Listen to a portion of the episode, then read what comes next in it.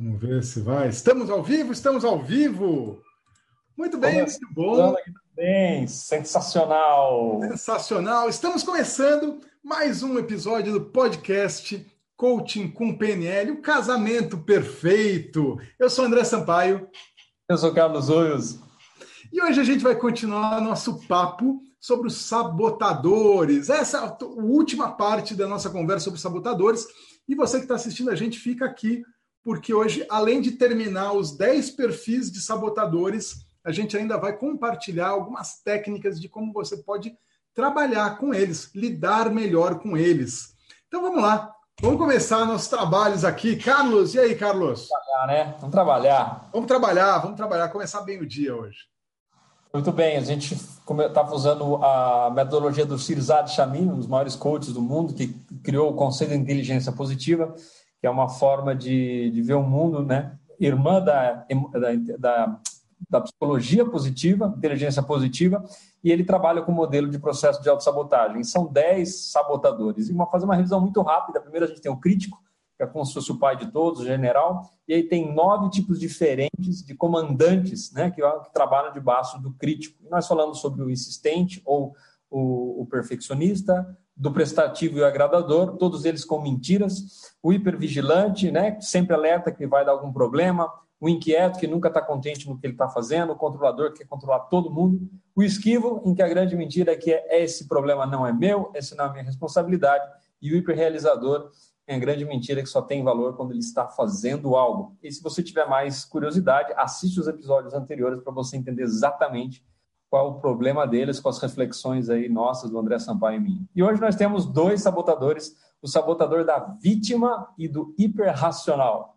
Uh, Fala um pouquinho sobre a vítima. Vamos deixar a vítima para o final. Eu gosto da vítima. Você gosta de deixar a vítima para o final? Então, tá deixar a vítima por último? Então, o hiperracional. O hiperracional, a grande mentira do hiperracional é que o único que conta é a razão lógica, a explicação lógica. Uh, isso é muito comum em pessoas da área de tecnologia, pessoas de TI, engenheiros, que super desenvolveram o cérebro lado mental e muitas vezes a gente acaba esquecendo a parte emocional, a parte relacional. E hoje a gente sabe pela neurociência, pela própria PNL, que nós somos seres muito mais emocionais do que racionais, muito mais relacionais do que mentais. Então, quando a gente acredita que o único que conta são os números, a gente ignora os processos mentais, os processos emocionais que as pessoas vivem, a gente está vendo uma parcela muito pequena da realidade. E aí o que acontece é que as pessoas, quando entram na hiperracionalidade, elas se desconectam das outras pessoas. Deixa eu entender uma coisa aqui, Carlos. Aí? O hiperracional, ele é um cara, eu poderia estereotipar ele, generalizar, como sendo um cara com alto QI e um baixo QE. Ou seja, o cara é muito inteligente, racionaliza, ele faz as contas muito rápido, mas ele tem um baixo uh, inteligência emocional. Ele não se conecta com ele mesmo com as emoções dele, está tudo na cabeça, né? Ele não sai da cabeça e Sim. não se conecta com as outras pessoas. Se, se, se, a gente fizer essa dramatização polarizada, sim, é exatamente isso. Seria o. Ninguém é, de, ninguém é 100% um sabotador e zero dos outros. Nós temos os processos subindo e descendo a cada momento, e às vezes eles estão mais exacerbados. Mas você definiu muito bem: tem altíssimo inteligência é, QI, né, inteligência de raciocínio, e inteligência emocional baixíssima. É isso mesmo. Perfeito. Perfeito. E qual é a intenção positiva do hiperracional? Ele quer justificar as coisas, ele quer explicar, ele quer dar uma razão para as coisas. Uhum. Uh, especialmente quando a gente está na faculdade, quando a gente está estudando, a gente aprende essa doutrinação, né, de que tem que ter uma razão para as coisas. Por que, que as coisas acontecem? É aquela dicotomia, ou é tudo puramente explicação científica, que o mundo cresceu por acaso, foi criado tendo outro lado da fé, que é mais emocional, que é aquele lado de esperança. Então, no mundo acadêmico, e depois, depois a pessoa sai do mundo acadêmico, mas não necessariamente no mundo acadêmico, as pessoas que desenvolveram muito o cérebro, vamos dizer assim, elas querem dar uma explicação para tudo. E muitas vezes não tem explicação. Né? E o benefício é você querer estar em controle, de alguma forma. Você poder justificar. Ah, se a pessoa fez isso, é por causa disso. Então, acabou. E às vezes, uhum. nós estamos o tempo todo numa sopa química emocional e às vezes a gente faz coisas que nem a gente não sabe por quê. E aí o, o hiperracional, ele quer dar uma justificativa para ele ter de novo aquela, ela sanar aquela ansiedade. Mas por que, que a pessoa fez isso? Ah, não, encontrou uma explicação lógica racional, então ele volta para ter o controle. E tem que ser lógico e racional. Ou seja, é, é o São Tomé. Tem que ver para crer. É uma forma de ver. Está tá relacionado com São Tomé. Ele era um hiperrealizador. É um hiper, hiperracional. E tem que ter uma causa e efeito clara, objetiva, determinística. Hum. Interessante, a gente já vai entrar na, na questão da causa e efeito aí. Eu já, já, já quero explorar mais isso. Legal. O, o, o, interessante é essa coisa de querer ter uma razão lógica, uma explicação lógica para tudo. Sim. E não tem. Né? Não, não tem. tem. Não tem. Principalmente como nós somos seres emocionais, nós não agimos logicamente. É muito interessante. É, você já deve ter visto aquele experimento que fizeram, colocaram o sujeito no MRI, né, naquelas câmaras de, de ressonância magnética, e Sim. os cientistas, aí eles faziam uma pergunta, e os cientistas conseguiam, conseguem, né, com essa coisa, prever a resposta, ou saber a resposta que o sujeito vai dar, cinco segundos antes do sujeito decidir. Olha que louco. Sim. Eu sei o que, que você vai responder antes mesmo de você decidir o que vai responder. Por quê? Eles conseguiram mapear o cérebro límbico do sujeito. E conforme o cérebro límbico uh, uh, toma decisão, que é o cérebro emocional, aí o emocional fala: tome essa decisão, compre essa TV, é, é, entre nesse emprego ou saia desse emprego, é, case, separe, faça isso ou não faça, coma ou não coma. É o cérebro emocional que está tomando a decisão. E aí o emocional toma a decisão e manda a informação para o racional. Aí o racional gasta alguns segundinhos justificando, racionalizando. Exatamente. Por que, que é justificável, é lógico, é bom, né? Buscando benefício. Não, eu realmente preciso dessa televisão de 87 polegadas, porque vai fazer toda a diferença na minha vida, né? Mesmo que eu me é, endivide em 128 prestações de 5 mil reais, mas vai valer a pena, né? É tudo que eu preciso mesmo. Então a gente começa a racionalizar a coisa que, na verdade, é uma decisão emocional. Exatamente. É muito interessante que estudando é, neuromarketing, eu cheguei, eu descobri um cara, eu não vou lembrar o nome dele agora, mas eu descobri o cara responsável pela, pelo mar de carros SUV, né, de carros grandes nas cidades. Você vai pensar qual que é a lógica de um sujeito ter um carro grande, 4x4, para andar em São Paulo? por exemplo. Não tem. Aquele trambolho, o bicho é enorme. É, as, principalmente no Brasil, as ruas não são, não comportam esse tamanho de carro, né? Mas todo mundo tem, é uma necessidade, não tem como não ter. Basicamente é isso, e é um mar de compra. Eu descobri o cara que é responsável por esse padrão de compra, ou seja, ele foi lá no emocional das pessoas e as pessoas falam assim: ah, eu só me sinto seguro se eu tiver um carrão desse. Ah, eu me sinto mais alto, me sinto mais isso, me sinto mais aquilo. Não, tem, não é racional. O bicho bebe mais água, mais combustível, né? gasta mais, é mais gastão, ele é pior de dirigir, é, mais, né, é meio trambolhão. Seria muito mais lógico andar com um Mini, um daquele carro econômico, um carro menor, mais compacto para a cidade, menos combustão, é, menos é, é, prejudicial para o meio ambiente, racionalmente mas nós tomamos decisões emocionais. Exatamente. Agora, interessante é, mesmo o hiperracional, ele racionaliza a decisão emocional, mas ele tem que Sim. encontrar uma, decisão, uma razão para para aquilo que não tem razão. Sim. É... Nós temos experiências emocionais na nossa vida em que as emoções muitas vezes elas travaram, né? Elas travaram em determinada circunstância e aquilo doeu tanto que você não quer entrar. Então, para o hiperracional, né, nesse papel de hiperracional, você não quer experimentar essa dor emocional de novo. Então, eles não lidam bem com pessoas emocionais. Hum. E, e, é interessante você ver grandes proponentes no mercado que muitas vezes não têm paciência quando a outra pessoa entra no emocional, porque eles têm dificuldades de lidar com as próprias emoções. Porque só emoções ali durante tanto tempo, fala assim, não, eu não posso chorar, homem não chora, deixa de ser chorona, papapá, e aí o que acontece? A pessoa, ela se brutaliza e ela ignora as emoções e não tem paciência com as emoções da outra pessoa. Porque o hiperracional não é só em relação a si mesmo, é em relação a outra pessoa.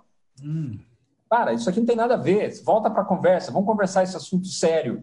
Essas emoções não tem nada a ver, não, não mistura as coisas. E, na verdade, tudo é misturado. Sim. Como ele não transparece as emoções, como ele controla as emoções, ele acha que ele não é influenciado pelas emoções. E no fundo, hum. exatamente como você falou, né? A neurociência já provou isso e é, é reproduzível esse teste. Isso aparece em livros diferentes, né? Que ele pense rápido, pense devagar, no, do Malcolm Gladwell, do Blink. Você toma a decisão e depois você toma consciência que você tomou a decisão. E são processos separados.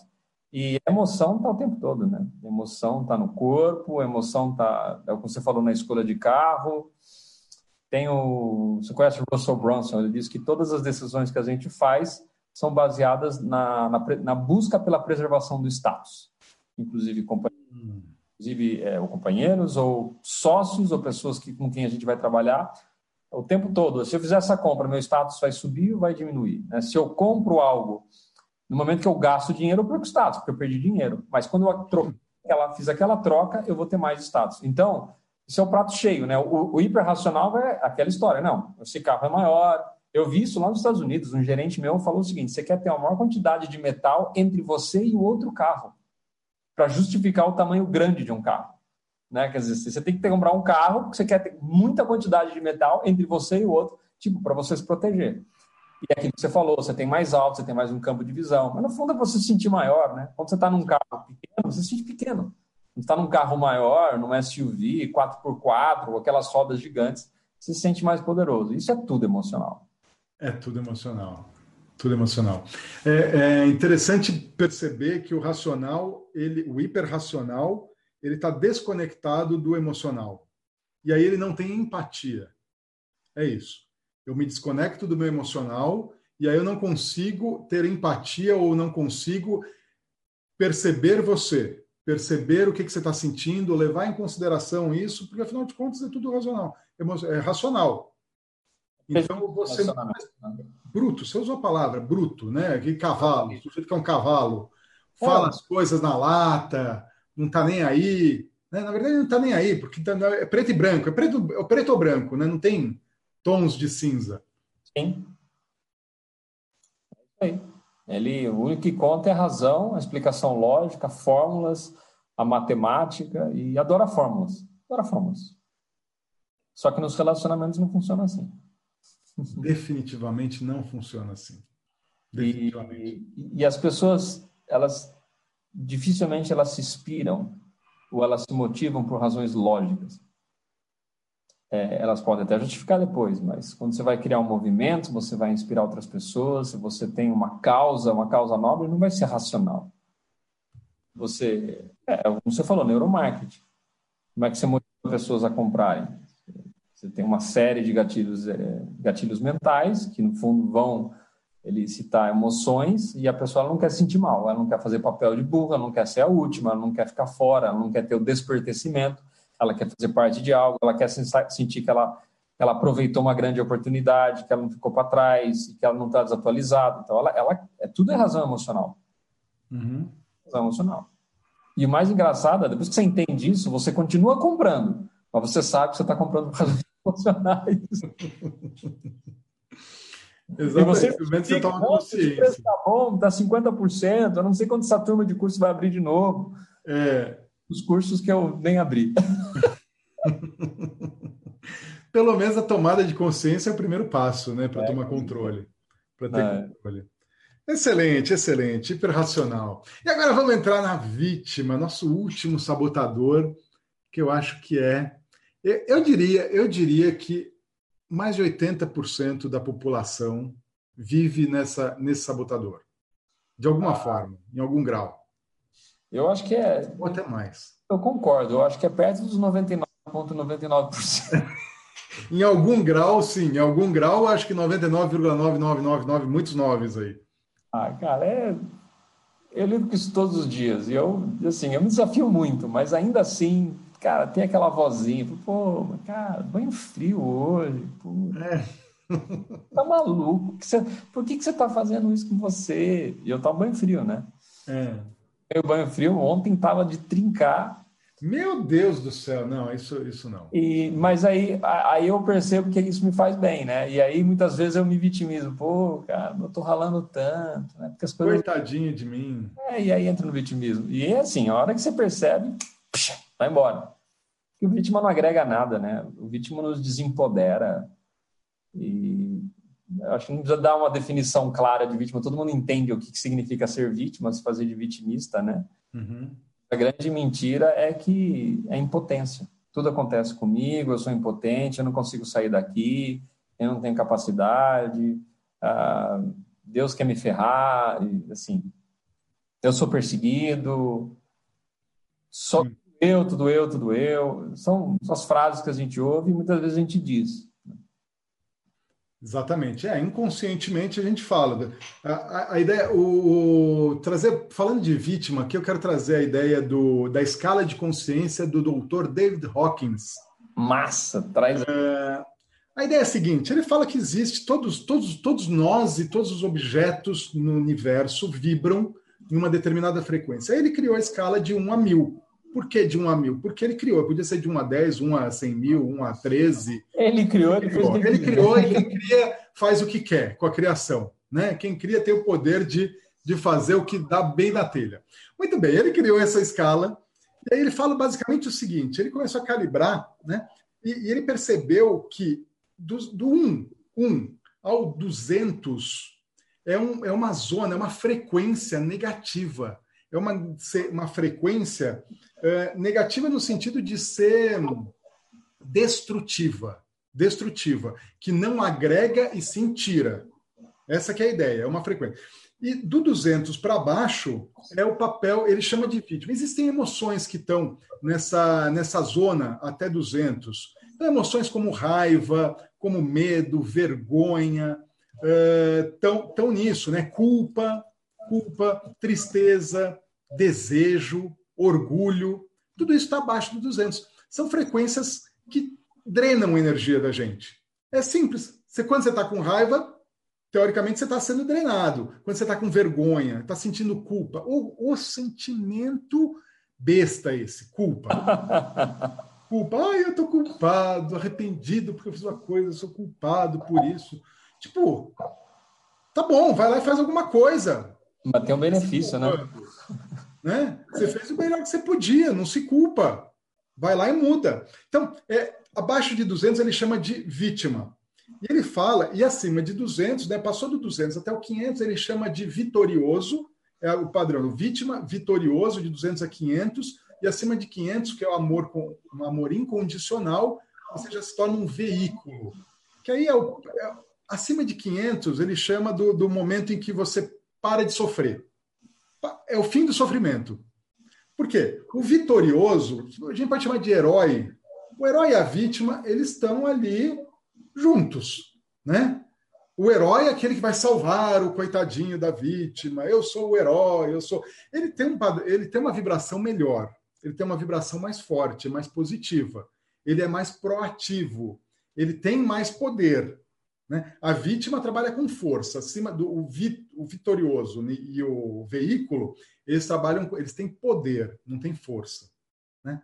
Uma coisa muito comum é briga de força, tanto nas organizações, é, duas pessoas brigando no mesmo cargo, ah, vocês estão brigando por força, estão medindo forças. Um relacionamento, quando está medindo força, está tá negativo, os dois perdem, é o perde-perde. Um jogo perde-perde. Acima do 200, você já tem poder. O poder você está construindo, você está. Tem perde-perde. Você pode ter, vai, um ganha-perde, mas mais o ganha-ganha. Né? Então, o doutor David Hawkins ele fala que mais de 80% da população mundial vibra abaixo de 200. Ou seja, ele fala assim, por isso que é tão difícil viver nesse mundo. Por isso que é um mundo tão difícil tanta guerra, tanta violência, tanta maldade.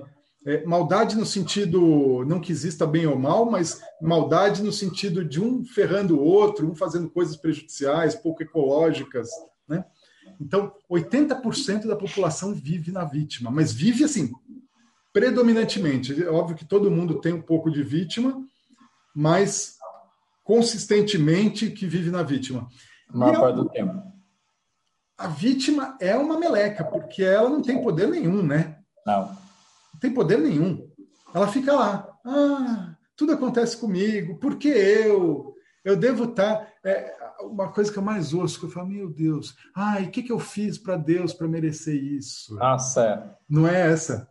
O que, que eu fiz para Deus para merecer Deus tivesse feito alguma coisa, Deus tivesse culpa do fracasso da pessoa.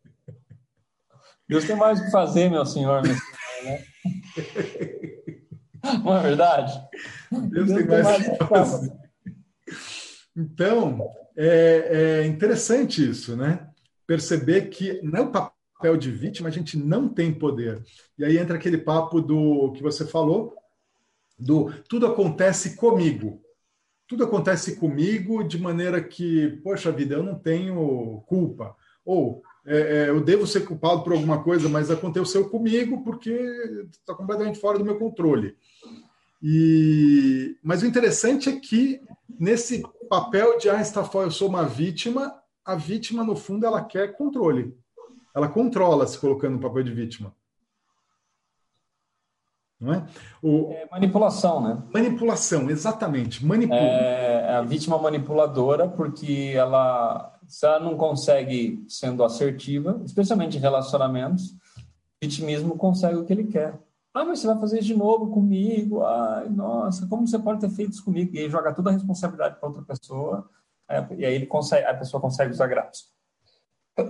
Eu sou infeliz por sua causa. Ah, você fez isso comigo. Você arrancou meu coração. Você arrancou meu coração. Você me deixou triste. Você me magoou. É. A pessoa não consegue ser feliz por si só, precisa terceiriza a responsabilidade da felicidade. Exatamente. E na PNL a gente tem um, um padrão do metamodelo, que é um, um, padrão de perguntas, né? a base da PNL é o metamodelo, que fala exatamente isso. De que forma, né? A pergunta aí é, mas de que forma outra pessoa foi lá e arrancou teu coração? Explica esse processo aí que eu não estou entendendo. Né? A pessoa foi lá, abriu, fisicamente arrancou o coração. Ou de que forma? Ou de que forma, e a ideia, a tomada de consciência que é, de que forma aquilo que ela fez, você tomou como algo prejudicial, algo negativo. Como você fez isso com você, analisando e reagindo ao que a outra pessoa fez. Aí sim, eu não tenho controle sobre o que a outra pessoa faz, mas eu tenho controle sobre como eu interpreto e como eu lido com o que a outra pessoa faz. Aí eu ganho, aí eu ganho poder. Aí eu ganho poder. Porque é o, é o caso, é o caso, eu vou dar um, citar o caso do, do Mandela, Nelson Mandela. Mandela passou 20 anos na cadeia. Discutir política, foi justo ou não foi justo, mas enfim, ele passou 20 anos na cadeia, encarcerado. Falaram: Ó, oh, você tá tudo errado, você vai para cadeia. Né? E Tony Robbins perguntou para ele: né, numa entrevista, perguntou para ele, mas como você conseguiu? O Tony Robbins ainda era mais novinho, né, mais novinho. Como você conseguiu 20 anos injustamente na cadeia, preso, arrancaram tudo de você? Diz que o, Mandela, ele contando, diz que o Mandela, ele se encheu assim, falou assim, como assim? Como você está me perguntando isso? porque ele tava, o Tony Robbins estava colocando, você é uma vítima, como você conseguiu? Ele estava vitimizando o Mandela. Você é um coitado, colocaram você lá e você ficou trancafiado e não sei o quê, né? Você perdeu tudo isso por causa deles. Ele falou assim: não, não perdi 20 anos da minha vida. Estava me preparando. Porque eu sabia que eu, de alguma forma eu ia sair de lá. Se eu saísse morto, eu sairia como um mártir. E isso causaria uma revolução na sociedade e se eu saísse vivo, eu sairia liderando uma revolução. Percebe o senso de propósito dele? Ele ressignificou aquela experiência, 20 anos de cana, teoricamente injustamente, como algo, eu estou me preparando para algo maior. Ele, ele tem o poder aqui. Ele não era vítima, definitivamente. É, justamente a questão da vítima, ela se sentir desempoderada, né? É é o inverso do empoderado, é, é a vítima. O inverso do empoderado é a vítima. E isso está me lembrando o, triângulo dramático de Karpman, que é o da análise transacional. Sim, ele não inclui todos os sabotadores, mas ele dá um resumo muito bom para relacionamentos, que é o, o triângulo da vítima, do herói ou salvador e do vilão ou perseguidor. Né? E aí você pode misturar os sabotadores, mas é bem interessante, porque enquanto está dentro do triângulo, está construindo relacionamentos de uma forma positiva, não tem aprendizado, não tem crescimento. Né? E não fica alternando, às vezes ele é vítima, depois vira o vilão, vira o algoz, depois ele vai resgatar, e esses papéis se trocam o tempo todo, às vezes até dentro de uma conversa. Né?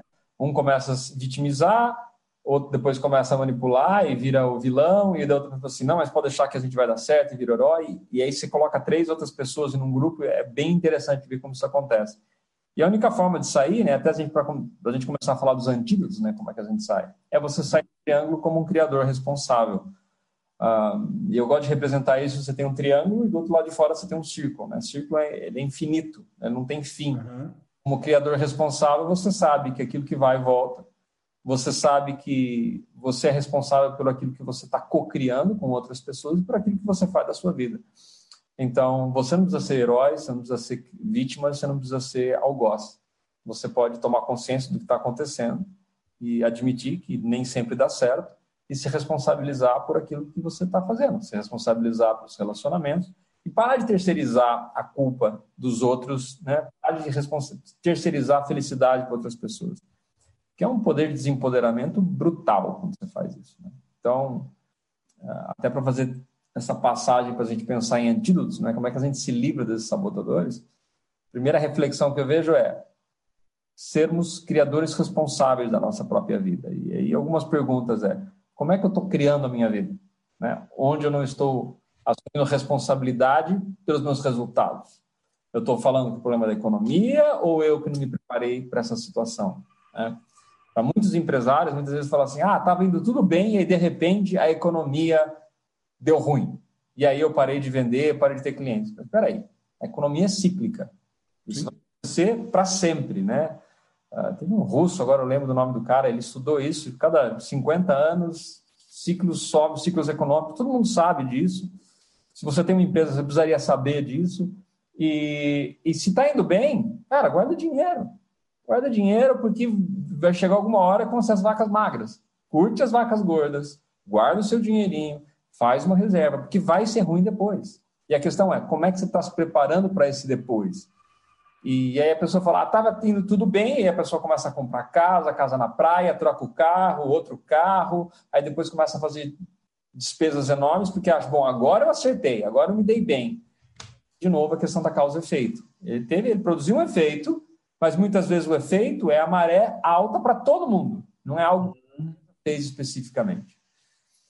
E então, assim, é, a gente foge muitas vezes da responsabilidade. Ah, a economia foi ruim. Não, a economia é ruim para todo mundo, mas tem gente ganhando muito dinheiro com a economia ruim. Sim. E nesse período de, de transição de 2018 para 2019, muita gente se ferrou mesmo. E tem muita gente que está bombando. Exatamente. Exatamente. O interessante, interessante isso, porque realmente a gente tem eu vou generalizar aqui, mas nós, seres humanos, temos uma tendência a ser míopes, a não enxergar a longo prazo. A gente só enxerga aqui, o que está aqui na frente. E acontece. Ai, está tudo ótimo, está tudo maravilhoso. E não enxerga que daqui. E é super previsível, e nem precisa estudar economia para saber que a economia é cíclica. Qualquer pessoa que viveu um pouquinho, que tem, vai, mais de 30 anos ou 40 anos, sabe que é cíclico. Já passou vários ciclos né? Nós passamos vários ciclos já. Então, é só parar um pouco e pensar. Mas realmente a gente tende a ser muito imediatista. Muito imediatista. É...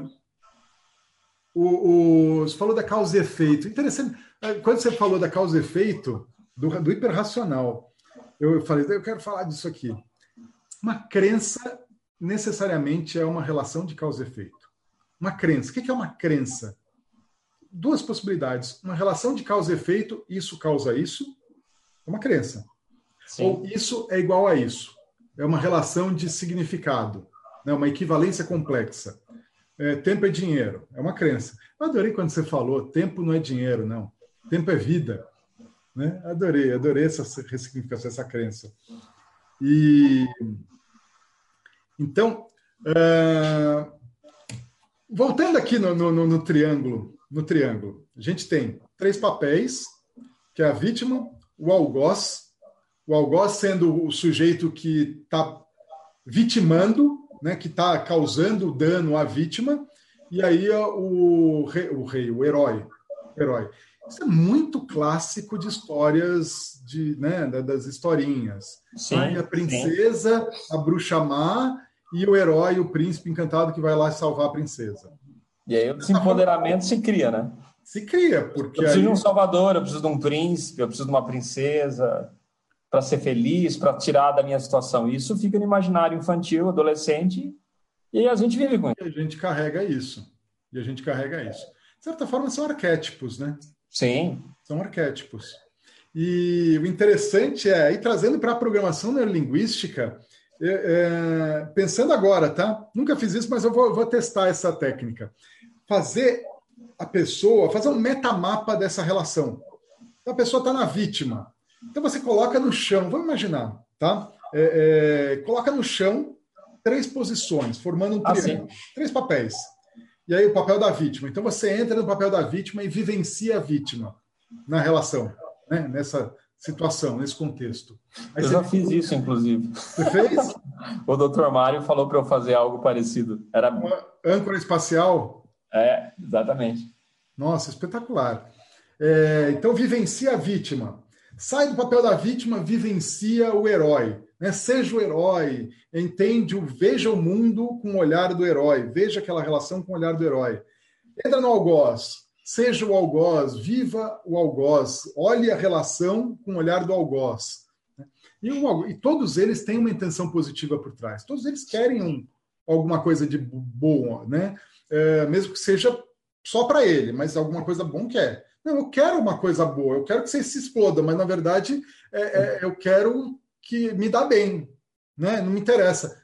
Mas tudo bem, mas se eu conseguir entender que a pessoa tem esse modelo de mundo, tá, eu posso ser mais empático com ela. Tá, tudo bem, né? Enfim. Muito bem. Você vive essas três, esses três papéis e aí depois você sai. E aí aquela ideia do dissociar da relação e olhar como uma posição de observador. Alguém de fora olhando, observando, alguém que tenha mais experiências, que tenha mais recursos, e daqui de fora, olhando as necessidades de cada um, olhando as relações de cada um dentro desse triângulo, eu consigo estrategicamente trazer, puxa vida, esse algoz aqui, ele está precisando de mais, talvez, mais amor, mais carinho. Essa vítima está precisando de mais o quê? Mais discernimento? Mais que recurso que ela está? E aí eu consigo, de fora, analisar e fazer certas modificações, levando recursos e modificando toda essa dinâmica. É... Interessante, interessante. A gente faz isso na PNL, outras, né, outras representações, essa dinâmica do, do como é que você chama isso, da, da cruz? Cruz de equilíbrio? Cruz de equilíbrio. Não, mas gostei. não cruz equilíbrio ainda. Não, não é. Não, não, esse triângulo, esse triângulo. É o triângulo de Karpman, esse é o triângulo dramático da análise transacional. Triângulo dramático da análise transacional, agora vista pelo. pelo eu, eu, eu, vou, eu, vou, eu, vou, eu vou incorporar isso no meu, no meu arsenal de ferramentas de PNL. Pronto, triângulo dramático. Vou começar a fazer isso. Muito, muito jóia, muito jóia. E você que está assistindo a gente pode fazer isso já. Coloca três, quatro papeizinhos no chão, vive cada um deles e sai e olha de fora como o que tudo vê. E aqui uma dica. Além de olhar de fora, se coloca numa posição de Deus. Olha com o olhar de Deus. Como que Deus, olhando de tudo, que sabe tudo, que conhece tudo e que tem solução para tudo, é onipotente, onipresente, onisciente, como ele enxerga e que solução ele daria para esse triângulo, para equilibrar mais esse sistema? Hum, esse é bom, hein? Esse é bom. A posição de Deus. Muito bom, muito bom, muito legal. Que responsa, hein? Que responsa. Responsa? É. é... De que forma? Não, eu não enxergo como um resposta. Não, não eu sei, eu, eu, tô, eu tô brincando, porque eu, eu uso essa técnica de uma forma diferente, mas eu achei interessante, porque nada pode superar Deus, né? Dentro das nossas crenças de que sabe tudo, né? Pode tudo e conhece tudo, né? Essas três características divinas, a onipresença, a onipotência e a omnisciência, né? É. Eu penso nisso como solução quando me vejo na vítima no problema, eu me coloco na posição da minha melhor versão. Uhum. E eu falo, a minha melhor versão faria o que nessa situação? É, e que é, que é como se fosse um, uma outra referência posicional. Uhum. Isso que você falou é muito interessante. Se fosse Deus, quer dizer, não é só a minha melhor versão, é Deus, pô. É, é Cara, é interessante. É, o, o, gap que tem de, de da minha melhor versão para fazer é, é, gigante. Sim. Só que ao mesmo tempo uma responsabilidade enorme, né? Porque você está se colocando no papel, no papel de Deus, nos, nos papéis de Deus, você tem, você tem que se responsabilizar por isso. Né? E aí, Sim, com certeza você não é vítima nesse papel. Não, com certeza.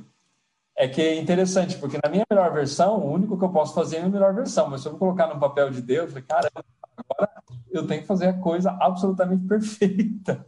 Olha o perfeccionista entrando em cena. mas, mas, é interessante, porque foi isso, que comecei a pensar agora, né? Obviamente isso não foi planejado, você vê que isso é bem visceral, mas é bem interessante isso. Porque é um, é um empoderamento máximo, não tem como você empoderar mais do que Deus. Sim. Tem empoderamento máximo, tem outra parte da nossa mente. Caramba, mas talvez seja muito para empoderar como nível de Deus. Gostei disso aí, vou experimentar.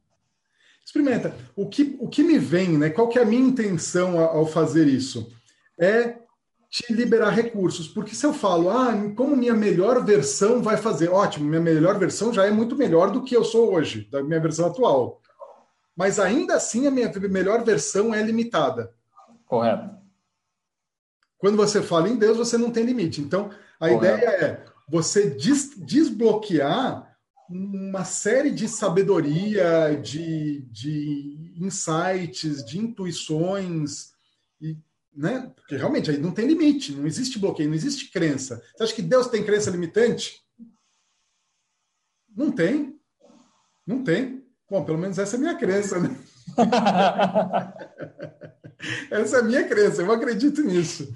Então seria uma posição de, de que eu posso tudo e que não existe crença limitante totalmente imparcial. Aí que tá, a grande ideia é essa. É, eu tenho poder, eu tenho a visão geral do todo e eu sou totalmente imparcial. Porque quando você sai de cena, você às vezes, ah, saí da cena, mas ainda assim eu estou envolvido emocionalmente com aquela questão. Às vezes é, é, muito comum a pessoa, tipo, ah, sai da cena, tá, olha de fora. Tá, mas estou envolvido. O que, que precisa? Então sai mais, vai mais longe. Aí eu tenho que ir mais longe é tá, agora sim eu estou desconectado daquela situação. Estou fora, mas estou muito distante. Muito legal. Emocionalmente. Aí quando você fala de Deus, aí não tem conexão nenhuma, porque Deus né, é, não tem parcialidade, ele é completamente imparcial. E, e, e aí você seria uma abordagem da PNL para você lidar com os sabotadores?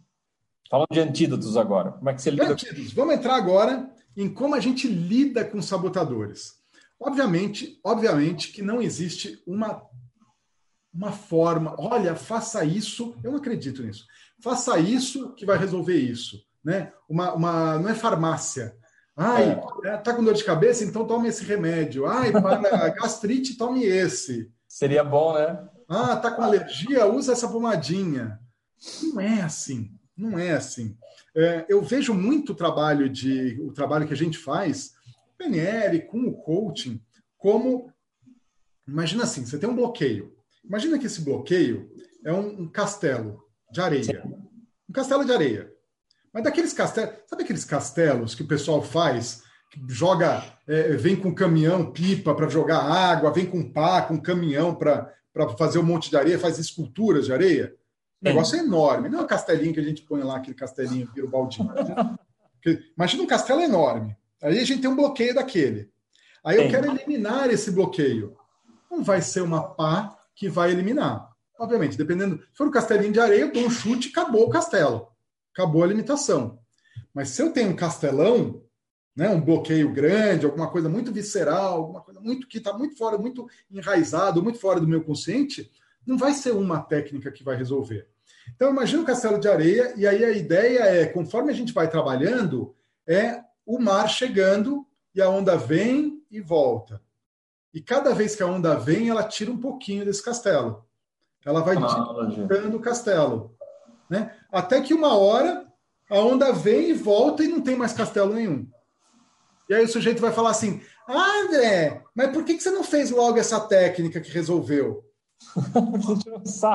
é o TOTS, né? é, você tem que ir fazendo, fazendo, fazendo, construindo até que depois você pega e arranca fora tudo.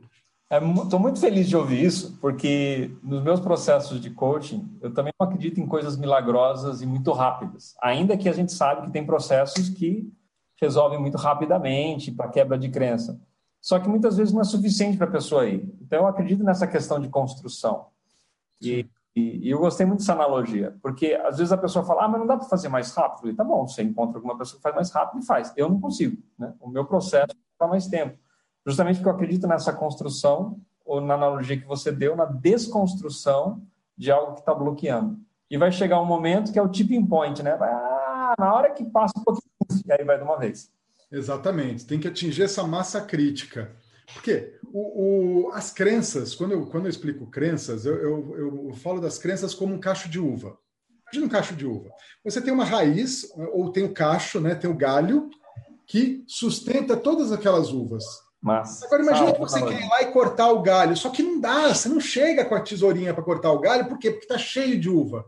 Você tem que fazer, você tem que tirar uma uva aqui, tirar outra uva ali, tirar outra uva ali, até que, ah, agora eu achei o galho, aí você vai lá e corta. Mas você tem que fazer esse trabalho. Óbvio, se for uma coisa muito simples, é, você vai lá e corta.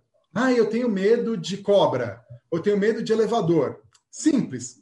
Dez minutos a gente resolve. Né? Tenho medo de avião. Dez minutos resolve. Porque é uma coisa Tipo, é o baldinho de areia. É o castelinho que é um baldinho de areia com um palito de sorvete em cima. Vai lá dar um chute só, acabou. Né? Agora, se você tem uma construção realmente grande, sólida, aí você precisa de mais trabalho. Você precisa um pouquinho de mais trabalho.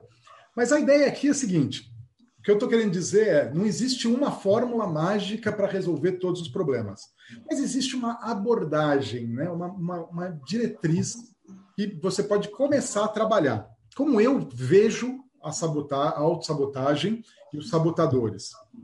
Eu vejo, eu vou te dar cinco passos. Né? Cinco passos, só, só como referência.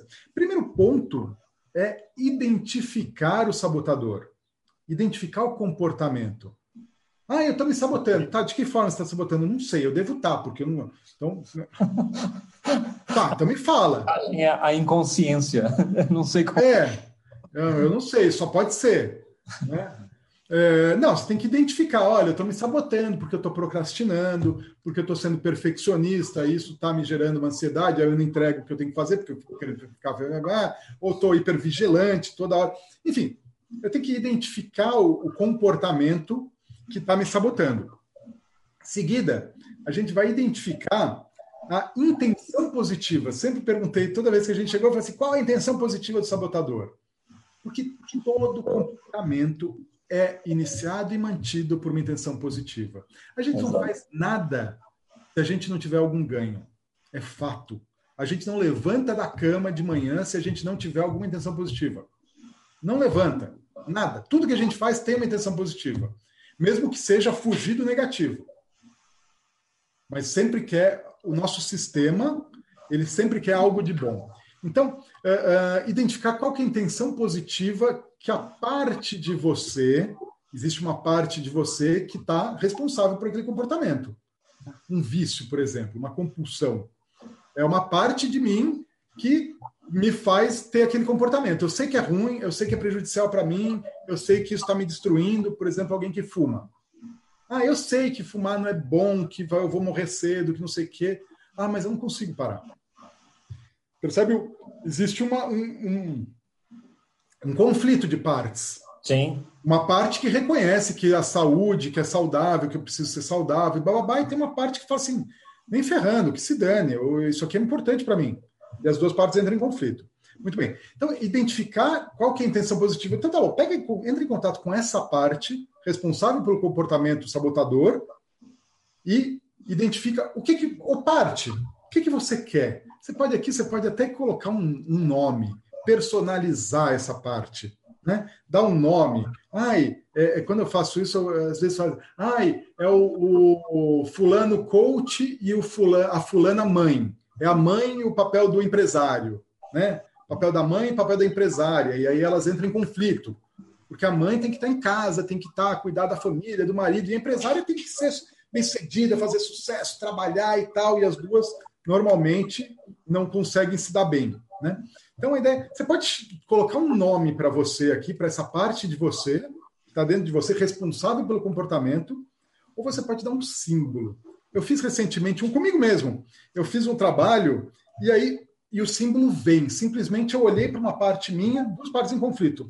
Eu olhei para uma parte e falei: o que, que, que, representa essa parte minha? Um tigre. Oh, o tigre. Então, que, quais são as qualidades do tigre que estão. Né? Então, as qualidades, qual é a intenção positiva do tigre? E aí, aí veio aqui, olhei para essa parte aqui, que estava em conflito com o tigre, me veio o quê? Um pinguim. Falei, que porra é essa? Não sei, mas fez sentido. Para mim, fez sentido naquele momento porque as características do tigre e do pinguim eles estavam estavam né eu consegui integrar os dois mas muito bem você pode pegar e dar um nome para você é, para essa parte de você. Então que é a responsável pelo comportamento sabotador.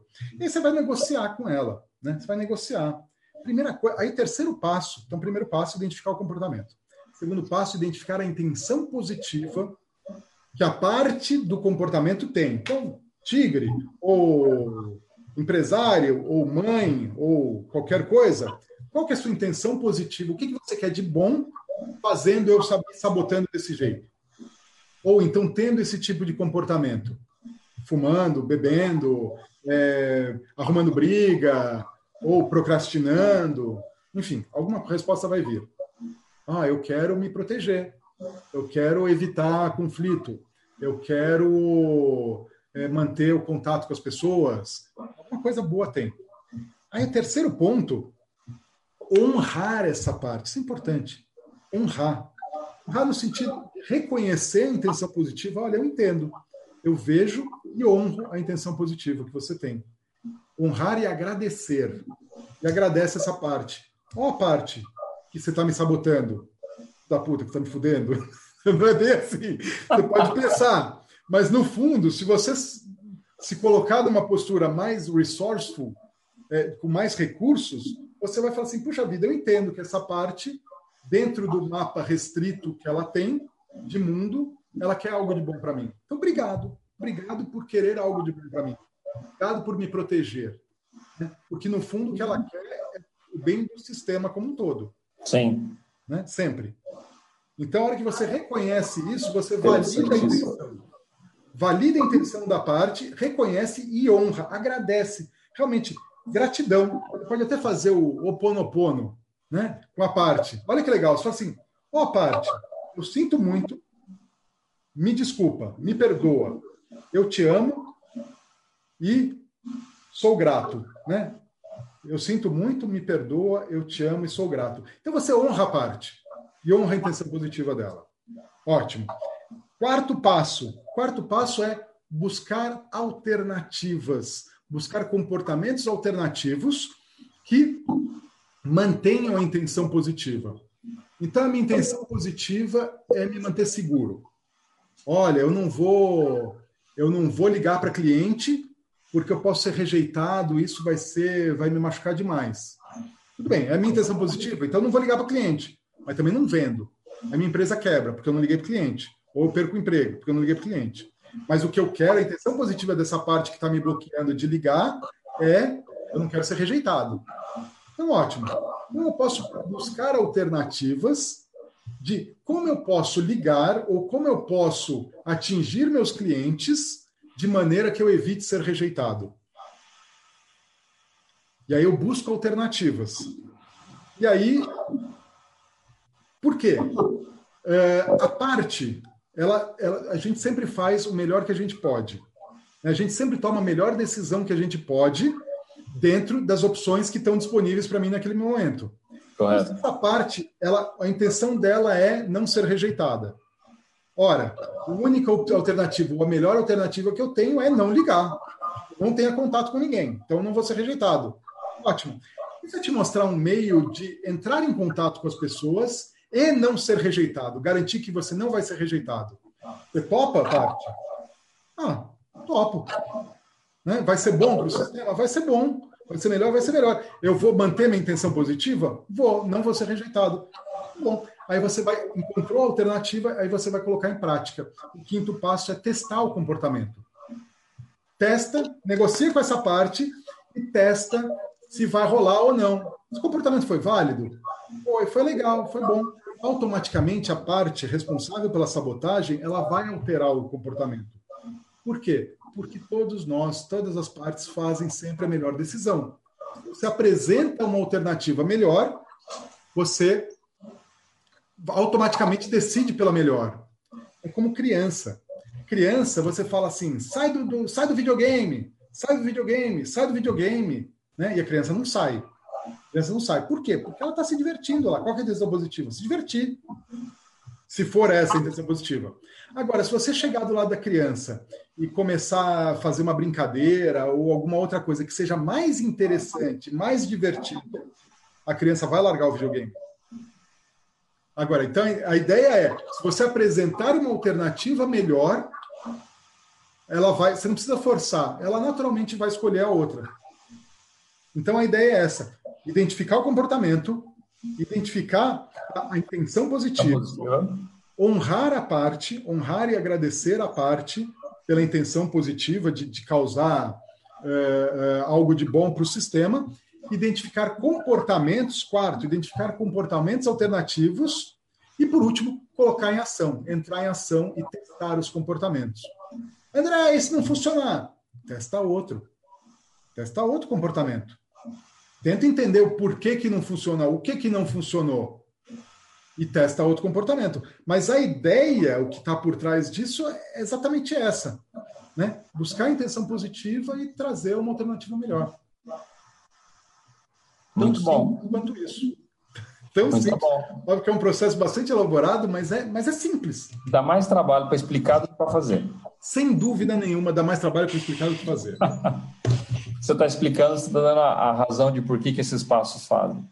Exatamente. Normalmente a gente, a gente faz isso, não necessariamente usando essa terminologia, mas a gente faz isso muitas vezes no processo.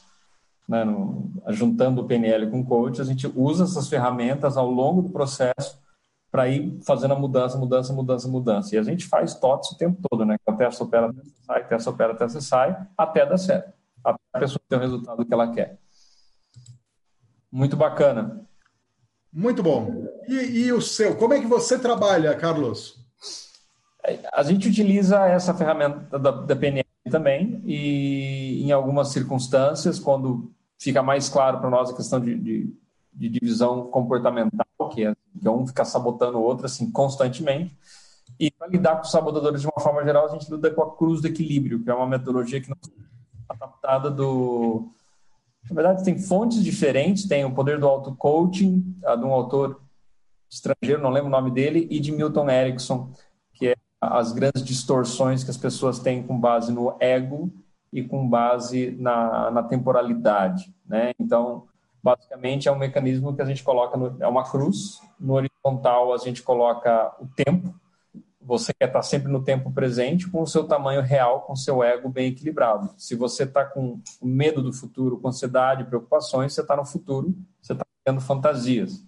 E se você está no passado, com remorso, com culpa, com raiva, com, ah, com alguma questão de frustração, que é algo que aconteceu no passado, a questão toda aí é fatos ou histórias. Se você começa a contar história, você entra no emocional. Se você tem uma notícia jornalística, você tem fatos, né? É, então, nesse eixo, a forma de trazer a pessoa para o momento presente e sair do processo de autossabotagem, seja ele qual for, é basicamente fazer as duas perguntas. É, se ela identifica que ela está com emoções negativas de futuro, porque todos os processos sabotadores geram ansiedade, geram medo, angústia no futuro, e no passado, as emoções negativas são culpa, ressentimento, raiva, é, frustração, depressão, tristeza, porque é uma percepção de como deveria ser e a realidade não corresponde ao que deveria ser, a autoimagem, a imagem externa. E aí a pergunta no passado é, são fatos ou histórias. Né? Você entra na emoção, você entra na história, você entra no drama, você vai entrar debaixo das emoções negativas e você vai para uma espiral negativa. Volta para o momento presente, né? São fatos ou histórias ou são fatos ou fantasias. E no eixo vertical, o que a gente tem nessa cruz ah, é o ego distorcido, quando a gente se acha muito maior do que as outras pessoas, muito mais capaz do que a gente realmente consegue fazer. a gente está com um ego, um egão, né? um ego inflado. A gente entra na, no manipulador, a gente entra no controlador, a gente entra no perfeccionista, a gente se faz maior do que nós mesmos. E quando a gente está na parte inferior do gráfico, na parte uh, de baixo, uh, a gente está com um ego pequeno, um eguinho. Então a gente acha que a gente é capaz, que é vítima, que consegue, não consegue lidar com o que está acontecendo. Então a gente entra no inquieto, porque a gente quer exemplo, para a próxima. Uh, a gente entra no, no esquivo, né, esse problema não é meu. Todas as, as formas de, de, de redução do autoempoderamento. E aí, no eixo vertical, as perguntas são sempre as mesmas. Qual é o meu papel aqui? Qual é a minha função? Qual é o meu tamanho real? Qual a minha responsabilidade? Então, essas perguntas ajudam você a tomar consciência de que você tem um papel aqui. Então, se você é líder e você está com medo de liderar, você é líder. Você chegou aqui por uma razão. Qual é o meu papel? O papel é líder. Vai, lidera. Ah, se eu estou invadindo no relacionamento, sei lá, meus, da minha filha ou do meu filho, mas meu filho é muito pequeno, um colega que está tendo algum chabu na escola. Entender qual que é o meu papel. Eu sou pai aqui, mas eu não vou resolver o problema para o meu filho, para minha filha. Ela precisa aprender a lidar com essas circunstâncias. Então, qual é o papel? O meu papel é o pai, dar suporte, apoiar. Qual a minha função aqui? Minha função não é resolver esse problema, é dar mecanismo para que a pessoa aprenda a resolver o problema. Então, dentro da nossa abordagem, a gente utiliza essa ferramenta. Essa é uma abordagem que junta conceitos diferentes e simplifica.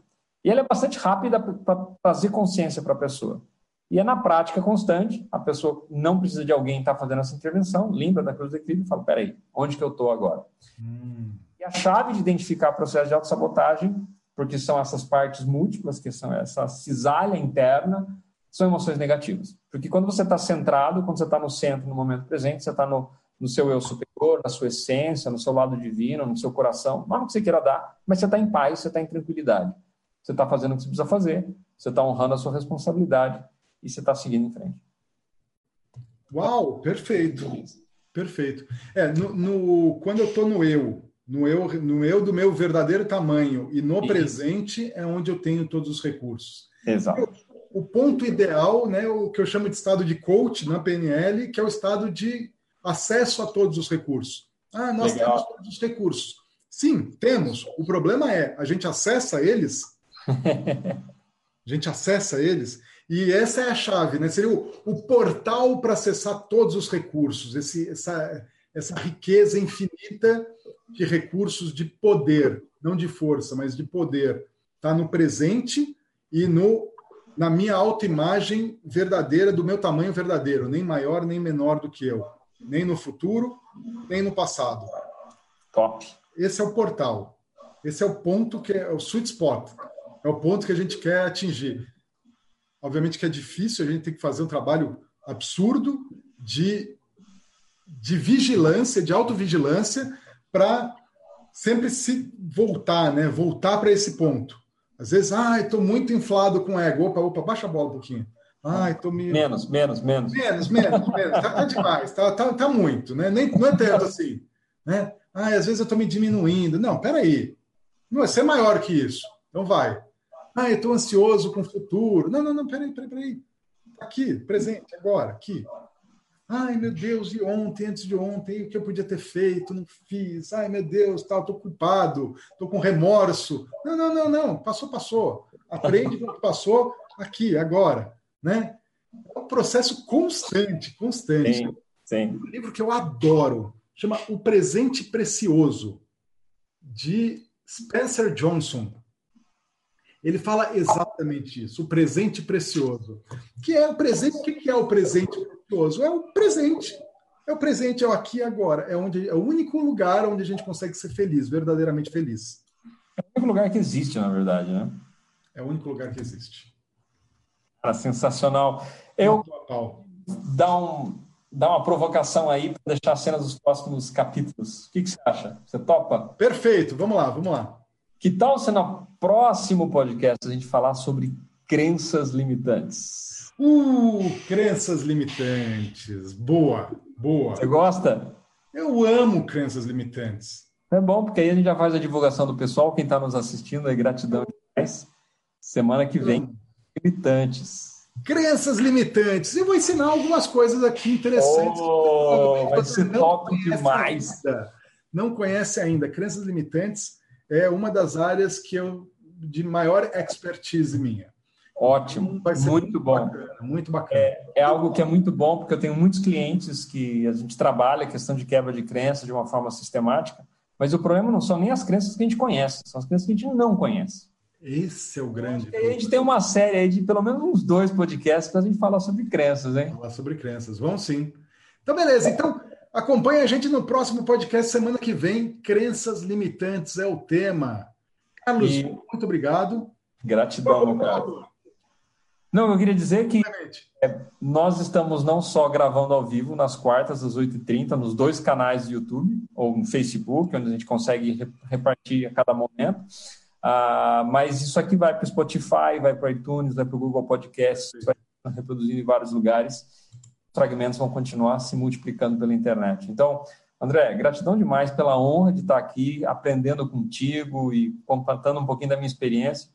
Mas muito bem beneficiado com isso aqui, muitas ideias, a minha cabeça está fervilhando. Cada vez que eu faço esse podcast, eu fico na pira, cara. Gratidão demais. Muito bom, muito bom. Obrigado, Carlos. Obrigado para você que está assistindo.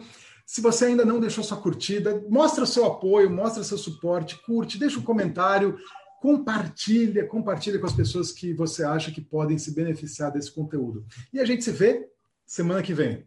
Até Gratidão. Lá, Falou!